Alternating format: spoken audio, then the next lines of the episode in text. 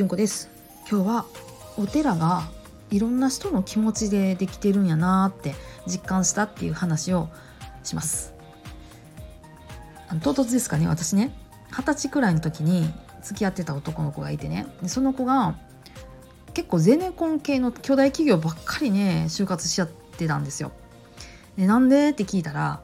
僕は自分の名前は残らなくてもいいから自分が関わった建物が僕よりも長生きしてほしいなって思ってるんだってっていうふうに言わはったんですよ。あなんかその子らしいなと思ってあすごくね優しくってこう体力があって、えー、元気で陽気な子だったんですけどまあ私には、ね、結婚というあのご縁はなかったんですけどすごくね楽しいひとときを過ごしたこのことを思い出しました。でなんでその子のことを思い出したかっていうとねお寺の裏側には結構名前が残ってるからなんですよ。例えば表にある石碑の裏側に誰々さんが建てましたいついつとかうちなんかだと鐘付き堂があるんです鐘付き堂の鐘は戦時中に接収されてて、えー、再鋳造したのは昭和28年って書いてあるんですけどそこにももちろんお名前残ってます本堂の中やったらあの大きいあのシャンデリアみたいなやつあれにも名前残ってるしあのお説教師さんが来てくれはってお話ししてくれはるその時に使わはるような黒板の裏側にも誰々さんが寄進とかって書いてあったり本当にねいろんな方の力でこのお寺っていうのができてるんですよ。なんかでそれもねしかもねうちみたいなちっちゃい寺やとそれが誰々さんの亡くなられた旦那さんとか誰々さんちのおじいちゃんとかっていう感じであーってなるんですよ。なんかそれが私すごくこう尊いなーっていうか素敵とかってもう胸キュンなんですよね。あのなんか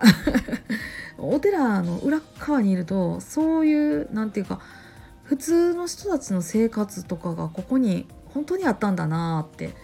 ここに暮らしている人たちの前にももちろん親がいて親がいてって言って